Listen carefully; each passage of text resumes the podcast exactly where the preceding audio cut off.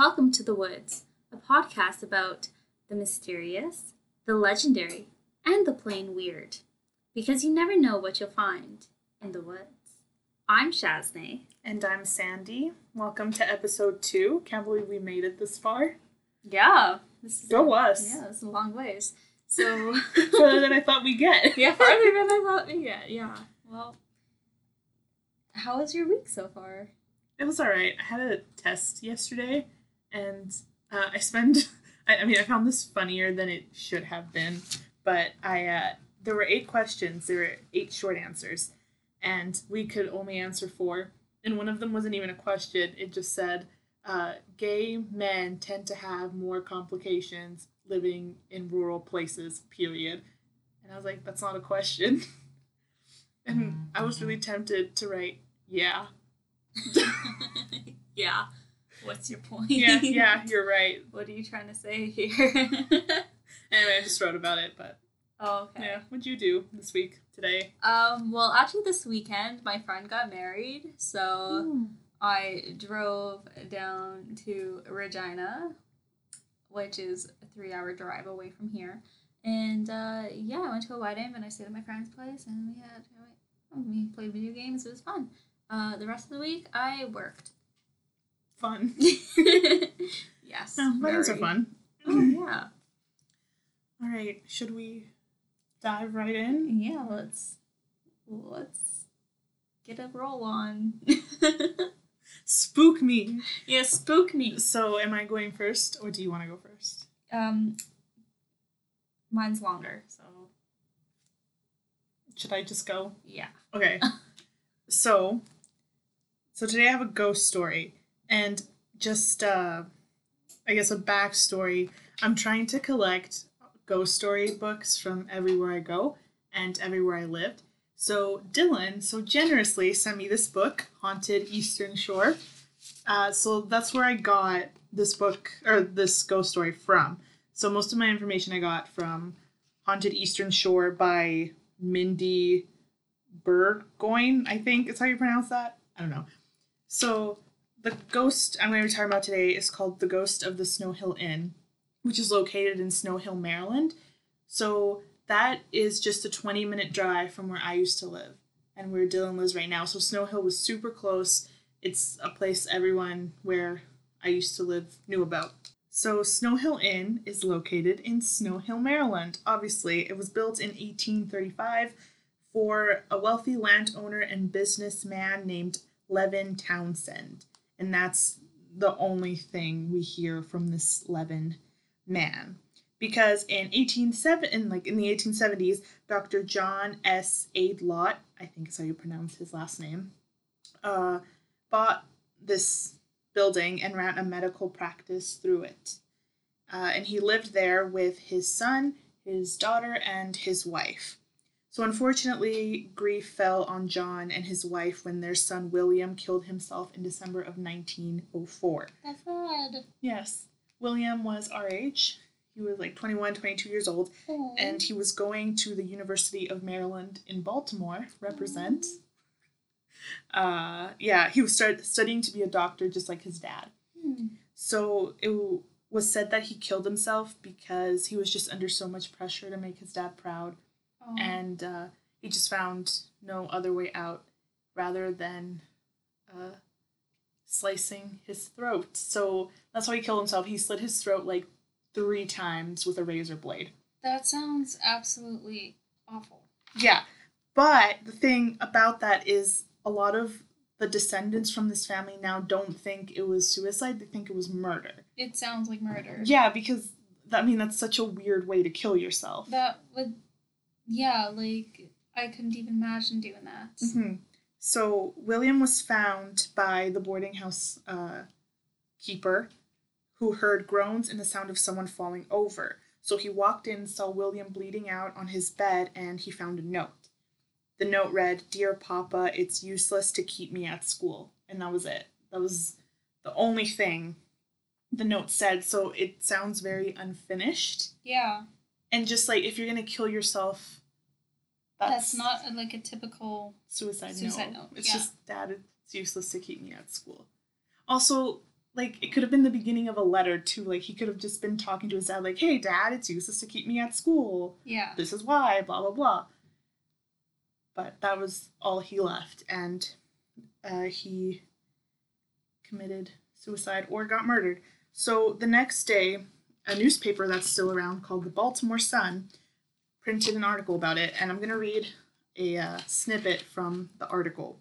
So back then, they were just not afraid to print these awful, gory stories. So here you go. So, hurrying upstairs, the boarding housekeeper opened the door and beheld the young man rolling on the floor, groaning, and the blood flowing from several gashes across his throat. From the appearance of the room, Mr. Aydelotte had evidently cut his throat while standing in front of his bureau. He is then believed to have walked to his bed and cut his throat twice again.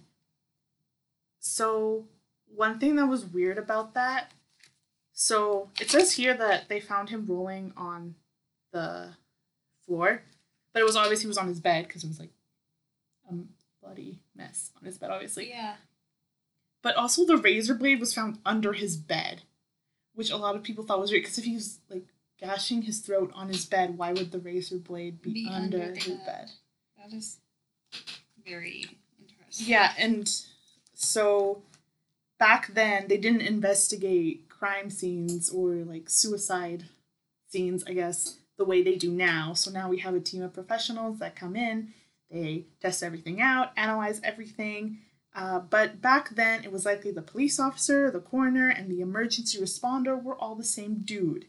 And this dude was like, case closed, William committed suicide, end of story. Mhm. Uh, so the same article reported that William had developed tonsillitis and couldn't attend classes, which I understand why that would be stressful. I've missed classes before for illness, and yeah, it does push you behind quite a bit. And also, I've had tonsillitis, and it can take weeks to finally clear up, and it's so painful, and you can't do anything, and I get it. It's the worst. I hate tonsillitis. You Me can't too. like eat anything except for ice, basically. Yeah. I Um, only ate applesauce last year I think I like for a week. I think I made people go to Tim Hortons and get me the frozen lemonades. oh yeah. And I just like dip them back and just keep them on my tonsils. Um, so apparently, William had also been talking to a young lady. I don't know who this young lady is. They don't mention her name, but it's speculated that uh, that that had something to do with his death because apparently she had cut off communication with him abruptly. oh. So maybe he was just so brokenhearted that uh, it brought him to commit suicide. So in 1993, the Baltimore Sun did a follow up interview with William's nephew, uh, so his sister's son, about paranormal events that he had witnessed as a child. And I found the article, it's online, and it says like they were interviewing this man to talk about paranormal experiences, but he didn't really talk about paranormal experiences very much. What he did say is that uh, he recalled that his grandfather, so John Aydelotte, uh, was, uh, and I quote, a little cranky and opinionated. And his grandfather refused to talk about William and the death of him. So Dr. George Walton Mapp, who is the nephew, stated that no one in his family believes that William committed suicide. They all truly like believe that it was murder. So in the early 1990s, the building was sold and renovated by new owners who converted it into what is now known as the Snow Hill Inn. So converted into like a bed and breakfast, basically. It was during this time that workers and guests were complaining that strange things were happening. So one of the main things that a lot of people would report is that they would see a young man roaming the halls. And this is the creepy shit that said young man liked to do. Are you ready? Oh yeah. 'Cause I- me. I am very scared. So this ghost like locking doors, opening windows, shaking beds while people were sleeping in them. No thanks. Wake up call, basically. Turning candles off, lighting fireplaces, and my favorite, appearing in mirrors while people were looking into them. And that reminds me of your story last week. Yeah, the ladies that would stare in the mirror looking Like, for their but then I'm- husbands. Like, just imagine they're trying to look for their husbands and they see this ghost. I would shit my pants. I don't even know why I would be doing that. What? But would they think like that's their husband, or would like what if they like knew who he was? I don't know. I just imagine these people think that's their husband, and then they spend their whole lifetime looking for him, but he's dead. Yeah, he's already dead. Sorry. Well, I mean, maybe they'll meet him someday. Maybe in the afterlife. Uh, anyways, so the employees at the inn didn't know the history of the house or the people who lived there, so they ended up calling the ghost JJ. I don't know why, but to this day, the ghost is known as JJ. Interesting. Yeah. So later in 2003, an innkeeper brought in a medium after witnessing things such as doors being locked, candles lighting themselves, and uh, one day the innkeeper woke up to her bed shaking. So she's like, enough is enough. I'm bringing in a psychic. So the psychic visited the house and confirmed that there was indeed a ghost in the building. Mhm. However, the presence was stronger in the barrister room. Uh, here, the psychic apparently talked to the ghost and learned that he did indeed commit suicide and that he did because he was suffering with a broken heart. Oh. So, if you believe in the psychic, he did commit suicide and it was because he was heartbroken that this young lady stopped talking to him. I don't know. I still think it's murder. I also think it's murder. Eh, I don't know. We go into that later. I don't know. We'll talk about it. Okay. Um, so yeah, they learned he was dealing with a broken heart, but he did promise to leave the innkeeper alone. So well, that's good. yeah. So today it is widely accepted in the Snow Hill community that there is a ghost in this building. People just accept it. People know who he is, and a lot of people talk about it like in awe or in laughter. Like, oh, this weird thing happened to me while I was in this building, or they'll talk about the ghost as if it were their friend. Uh, there are some people who talk about it in terror and in fear, but for the most part, everyone just accepts that JJ is there. Um, so, as far as I know, the building isn't being used as an inn anymore, but you can go there for ghost tours. Ooh. Oh, well, when we visit Dylan. Exactly, I was gonna say, Dylan, see you in Snow Hill. It's only a 20 minute drive, so you better be there. Yeah. Let's do it. Let's do it. Okay, Dylan. Yeah. We'll meet you there. So, yeah, that was more history. There wasn't much ghost, but I did want to dedicate that story to Dylan because he lives so close to Snow Hill and he gave me that book, which has good use. Well, shouts out to Dylan, our first American listener. And only, probably. Yeah, probably. okay, well, Alright. yeah, that was good. Thanks. Thank you. You know what's crazy? What? I also did a story about an inn, Awesome. but a bit closer to here. That's still awesome. Okay, I'll pull it up. yes, spook me. I'm so excited. I take a sip of my Starbucks. Super hipster. Starbucks and a podcast. So millennial.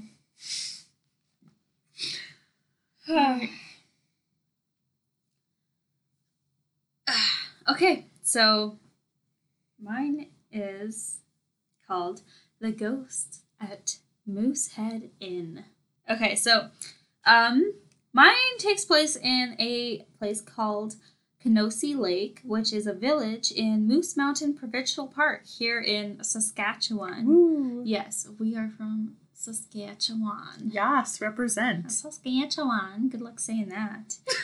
um, so it's about two hours away from our capital city, Regina, or four hours away from Saskatoon. Kenosee Lake is most well known for its intricate water slide park, but just across the road is the Moosehead Inn, a place with a rather haunting history. The land started out as a dance hall built by a nearby church for teens and adults to enjoy weekly parties, but by the time the 1960s hit, radio, television, and the accessibility to travel to the closest cities left small town dance halls empty. In 1966, Ethel and Archibald Grandison bought two acres of land near Kenosee Lake, and about two years later, they built on the church dan- onto the church dance hall, dubbing it Grandison Hall, a dance hall for teens. During the 1970s, it was one of the most popular places in Saskatchewan. Ethel and Archibald ran the place until Archibald's passing, leaving Ethel with the task of selling their beloved hall. In 1979, the dance hall was sold to a group of buyers, including a man named Reg Louis, which I actually have no idea how to say his name. We'll call him Reg, Awesome. who remodeled the building into what we know as the Moosehead Inn. The building once again went up for sale in 1989, and when Dale Orsted heard that the hangout he had spent many hours at as a teen during the hot summers was for sale, he purchased pop- property with the idea and ambition to turn it into the popular nighttime establishment that it once was. Immediately after gaining possession of the building, Dale began to do renovations in the cabaret room on the second floor. He built new bars and a D- new DJ booth, but it didn't take long before he began to notice items mysteriously disappearing, only to reappear a few weeks later in the same spot where they had once been. One noticeable incident had to do with a box of till tape that went missing from where it should have been. The whole crew had their eyes peeled for this box of till tape, only for it to show up where it was meant to be days later, a spot where the crew had looked numerous times. Did you ever have to like restock till tape at work? Yeah. Like you know how heavy that box is? Yeah. Box of till tape? It's Yes. like not light. I know. How does that just go missing? Magically. yeah, magic. Witchcraft. Must be. During construction, the bar wasn't open to public, and Dale suspected that maybe some of the former employees still had keys to the building, so he changed the locks. Not even that could stop items from mysteriously going missing. It wasn't much longer before things started to get a bit spookier at the Moosehead Inn. Dale and his girlfriend, Adele Wyatt, moved into their apartment on the third floor.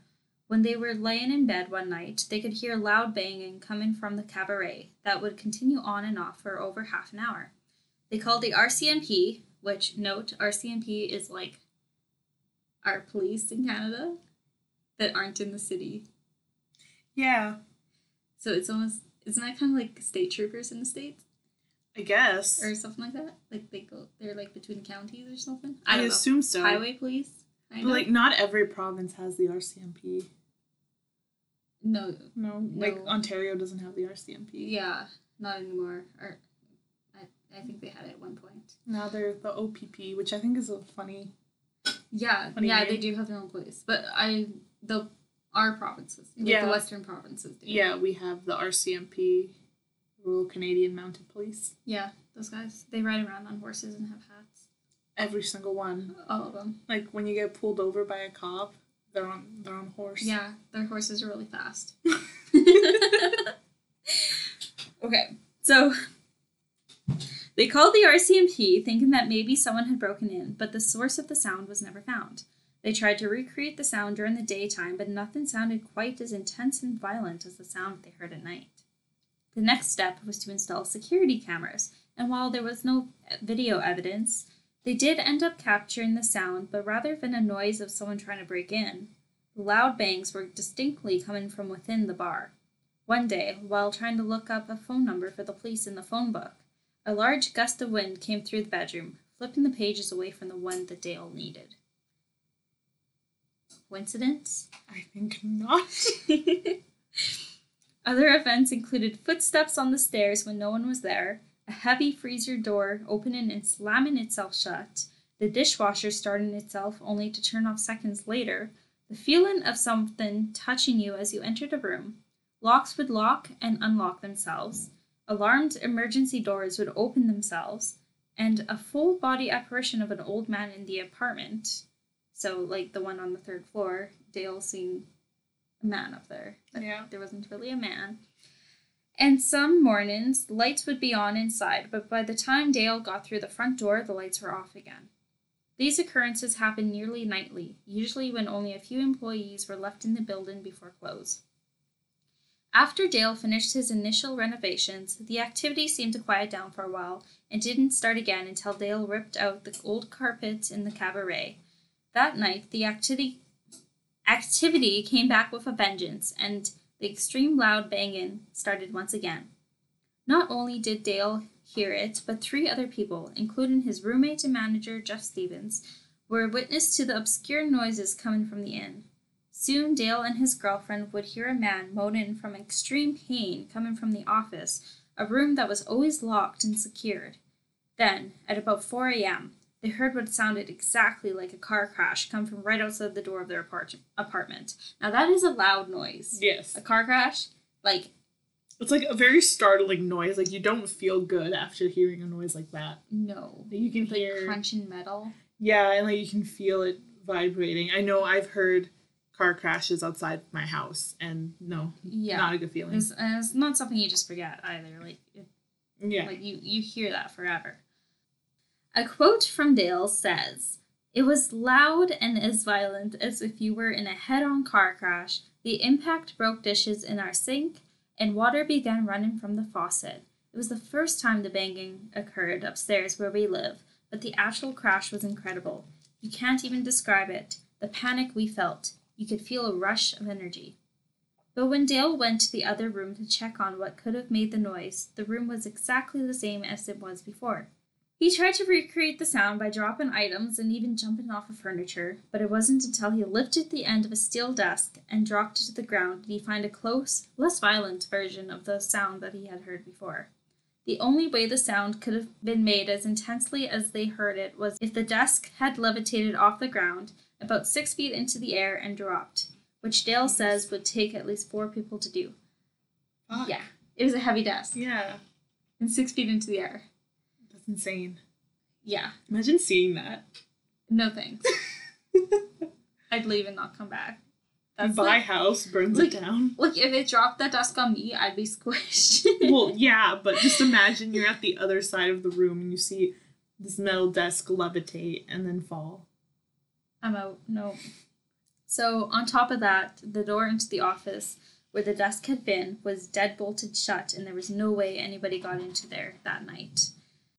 In April of 1992, a paranormal investigator named Roy Bauer from Winnipeg, Manitoba, shouts out to Manitoba, Next door neighbors. Woo! reached out to Dale Orsted and asked if he could come investigate the inn. After hearing the accounts of activity, Bauer dubbed the haunting of the Moosehead Inn as a classic apparition, which is a spirit who has stayed behind, can react to events in its environment, is intelligent and often mischievous. They also like to attract attention but won't allow their activities to be caught. They, just like the banging that occurred when everyone was in bed, but stopped as soon as someone got up to check. Bauer conducted an overnight investigation at the Moosehead Inn, catching some faint footsteps, but one of his videotapes malfunctioned, leaving behind the audio from a pre- previously recorded talk show. in- Wow. in which the sounds of the inn that night taped over, and machinery noises from the inn's dining room could be heard over the talk show voices. I like that you wrote, I'm sorry, but what? because like you're going to do like okay you're a paranormal investigator and you're going to d- investigate this place you're trying to catch ghosts and you use a already used tape I don't know what life was like back in 1992. but like like what No, fair. Yeah, that is weird. Like, why? why would you even take the chance of someone like possibly malfunctioning like this and like not catching what you want to catch you know like yeah. take your job seriously man I mean, I don't know what kind of ghost hunting technologies they had back then, but I definitely wouldn't bring a tape that had a talk show recorded onto it. Though that is kind of funny. I wonder I what talk mean, show it was. To be fair, he did do this investigation with um, a CBC crew, so Hmm. possibly it was one of their tapes, which would make sense why there's a talk show on it. I guess, but like, come on, CBC. Yeah, come on, CBC or Roy, whoever did this. Yeah. Get your shit together. Get your You're shit supposed to be professional. Yeah, We could do better. yeah, we could. Let's do it. Let's do it. You said it. Okay, we're quitting our podcast and becoming in paranormal investigators. Bye. Bye. okay, so Bauer had come to a conclusion of two possibilities as to why the Moosehead Inn was haunted. His first theory had to do with a local legend surrounding a church that owned the original dance hall in which Mr. and Mrs. Grandison had built onto to create the Grandison Hall. Locals believe the church to be haunted, and legend says that cars that drive by lose power. Two people were said to have been killed within weeks of visiting the church, and an eerie glow emanates from the church some nights. But more interestingly is a rumor about a minister who committed suicide in the tower of the church. But these things were easily debunked. Oh. as the rumor was just a rumor, and the contrast of the white church walls and the black roof would cause it to glow in the moonlight, making the church visible from a long ways away. And since the church was never a physical part of the original dance hall, Bauer doubts its association with the hauntings. That's disappointing. Yeah, it's probably not the church. I mean, it it wasn't even in, in like the same town. I'm pretty sure. Oh, okay. So Oh, they just alright. they just owned this piece of land. So hmm. was it some sort of like portal? Maybe. Yeah, it's possible. His other theory had to do with Archibald Grandison. When he finished building the dance hall, he suffered a heart attack shor- shortly after, passing away before he could really appreciate his work. Bauer believes that since Archibald went from running the place to his passing so suddenly that part of his consciousness and memories were drawn back to the inn. Bauer believes that Mr. Grandison's ghost had been con- content quietly roaming the inn for 20 years, but was becoming active in protest of Dale's renovations to the place by, by playing pranks and making it known that he was still there. But this theory did not sit well with Ethel Grandison, the late Archibald's widow, as she believed he was a caring man who loved his dance hall too much to haunt it. Eh, I mean, isn't it backwards though? Like, don't a lot of people say, "Oh, he loved this place so much that why would he leave it after death?" Yeah, I don't know. This is what this lady thought. I mean, how would you feel though if somebody was like, "Yeah, your dead husband, yeah, he's still here and is haunting the place, causing a bunch of mischief." I'd be like, "Classic Ian." I'm glad you kept your eyes. um, I don't know. Like, I think I would believe it. I don't. But then again, like some people are super religious at the thought of ghosts Yeah, haunting is just something unspeakable. I know. Or I knew people like that. Anytime something weird like that happened, they'd be like, "No, it's not a ghost. It's an angel because ghosts aren't real and God and stuff." Yeah. Like I get where she's coming from because um, she said he was nice, and this ghost is pretty like mischievous. And Well, I mean, I like to think I'm a nice person, but I also like to think that when I'm dead, I might not be. it's true. I mean, Because you like but you can get away with so much. That's true. Can't wait to be dead. we'll report back. Someone contact us with a Ouija board. yeah. Dylan, Yeah. you better Dylan? contact us with Yep. a Ouija board. Yep. Okay, but upon further investigation, it's believed that while the hauntings of the Moosehead Inn may have had to do with the renovations Dale was working on, Roy Bauer, the ghost investigator, may have had the identity of the ghost wrong. Dale believes it may have been the spirit of Reg DeLuey, DeLuey, Louis, I don't know his name, Reg, the man who renovated the dance hall into a nightclub in the 1980s. Reg passed away in 1983 after he and his partners purchased the dance hall from Mrs. Grandison. It was Reg and his brother who did most of the original remodeling from a large dance hall into a unique restaurant and nightclub. They built new rooms, installed elegant paneling, added a large bar, dining facilities, and a brand new entertainment center into the cabaret. Reg was unfortunately bought out by his partners and worked as an on site manager, remodeling the place and living in the apartment for over a year. Anyone who knew Reg said that he was very angry over being bought out, and when Dale began renovating the place, this could have upset Reg's spirit, leading him to play mischievous pranks on Dale and his guests at the Moosehead Inn. Okay, yeah, that's fair. I would also do that if I was angry. Yeah, like I think this one fits a lot more than um, Yeah. Archibald Grandison. In a letter to Dale Orsted and Jeff Stevens, dated June of 1992, Roy Bauer wrote about a conversation he had with a psychic about the Moosehead Inn. Not all the events the psychic described could easily refer to Reg, but quite a few did. So here's a few of them. Ooh, tell me. She said, hardwood not original.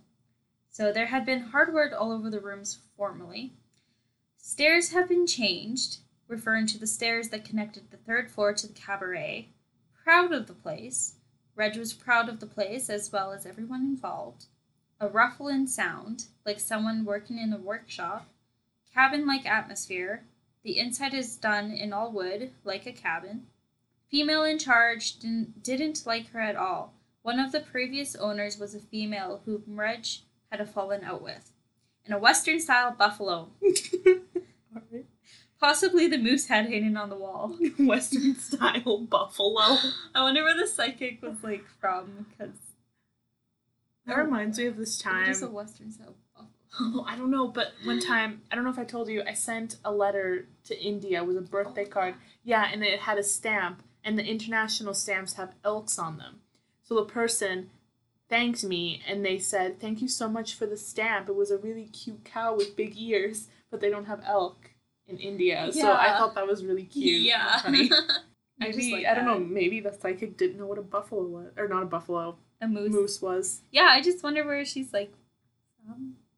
Because I mean, if she's in Canada, she probably knows what moose is. I mean, not necessarily, but maybe she's in Australia. Maybe. She could be like southern US. They don't have moose there. Yeah, it's just interesting. Yeah. I and like I like like that she said Western style buffalo. It's like, well, we don't have this kind of buffalo here, so. yeah, so it's like because Western is like North America is considered like the West, right? Yeah. So she's from somewhere else, and she says like a Western style buffalo. Does she mean just like a buffalo that would could possibly be from the West, I North guess. America? Also, I like that your immediate or assumption was, oh, she's probably from Australia. I'm just obsessed with Australia. Do we have any Australian listeners? Hi, if you're from Australia. yes, hit us up. We want to know. Yeah. Just email Um, us about Australia. So the psychic also noted items such as a church in the distance, won't hurt anyone, just hanging around, brothers, strong willed, and opposite of the way he liked it before, referring to the spirit's dislike of the renovations. So the last reported case of a large disturbance by the spirit in the Moosehead Inn was in 1993 when Dale Orsted installed a new island bar and changed the, the design of the cabaret. The week after construction, a caretaker heard chairs and tables being moved in the cabaret after closing. The manager, Jeff Stevens, heard the noises as well, but they failed to figure out the cause. Otherwise, it has just been the usual things like footsteps or heavy doors swinging themselves open. I like how that's the usual. like, typical. Yeah, Every hap- day. happens all the time. No biggie. What? It's doors opening and shit. The usual. Typical. In 1997, a psychic fair was held at the inn where Dale and two employees took part in a seance that uncovered three ghosts at the inn Jesus. a cleaning lady, a young male who had drowned, and an old man. The psychic was able to convince two of the spirits to leave, but the old man refused. She said it was the spirit of Archibald Grandison, who had a request for Dale to take care of his widowed wife, Ethel, who lived next door, which Orsted obeyed, obeyed until Ethel's death in 1999. So this psychic also says it's Archibald and not Reg, Hmm. but I'm convinced it's Reg. Yeah. Could they both be haunting the place? Yeah, totally possible. Or maybe Though I'm maybe more Reg Archibald just- vibes. Yeah, like I think Reg is definitely the one who was like being a, a brat Yeah. in the place. This is my house. Yeah, but maybe Archibald came back just to talk, tell Dale like, "Hey, look after Ethel. Like she's right next door. Aw. Take care of her Yeah. because she's getting old." And yeah, Dale did so. Um, and then a cleaning lady, which, like, I don't know where that came from, but sure. But the a young male who had drowned that would kind of make sense because Kenosee Lake, where the inn is, there's a bunch of lakes around, and right across from this inn is their big water slide park, which is actually really cool. Have you ever seen it? Maybe. Okay, it's there's like a bunch of hills, and the water slides are built like straight into the hills. Oh, cool. Maybe I haven't then. yeah, let's go. I I want to go just to see all the ghosts. Yeah. So, if the water slides look cool, maybe we'll go. We'll go try them. Okay, yeah, I'll, I'll finish this off. So, Okay. in 2012, a team of paranormal investigators from Saskatoon, Saskatchewan, Woo! Did an investigation of the Moosehead Inn. It's on season one of, and episode six of The Other Side, a paranormal investigation show that can be found on the APTN network. And I will post a link to the show on our blog. Check it out. Yeah, I watched it. it. Is it fun? I mean, this was like 20, 30 years after all this stuff has happened. Hmm. And like Dale said, like nothing really anymore. Do you think it's possible? Like you have a heavily haunted place. I guess, I guess it would be possible that at some point they're just ready to move on. Like, there's nothing else for us here.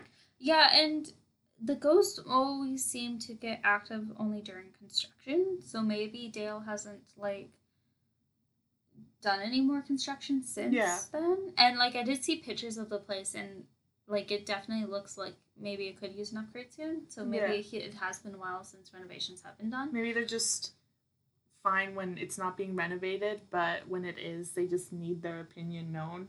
Yeah, But probably. yeah, that could be it. Reg. They're just waiting. Classic Reg. Classic Reg. Um, so today the Moosehead Inn is a nautical themed restaurant with a nightclub on the second floor in the cabaret. Nice. Sounds so like fun. yeah, maybe I'll post a, a link to their website as well. Their food looks pretty good. Let's go. Yeah, let's go. It's only four hours away. That's not bad. No, not at all. I mean, not really. Okay, Canada's really big. Like, we can drive for eight hours and still be in Saskatchewan. Literally, I've done it. Yeah. Like, when we used to work at that one place.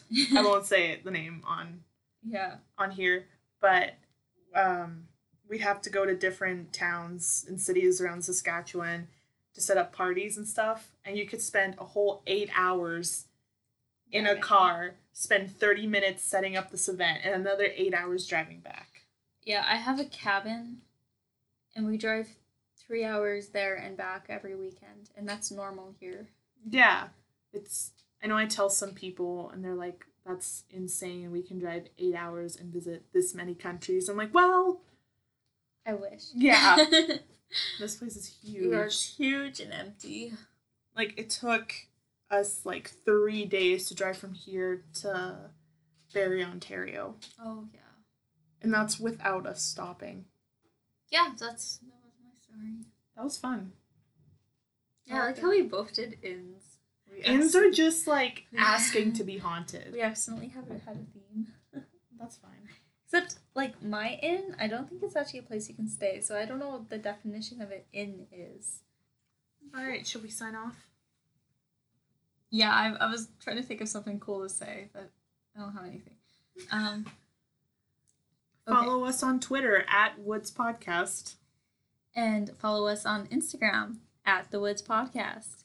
Email us thewoodspodcast at gmail.com.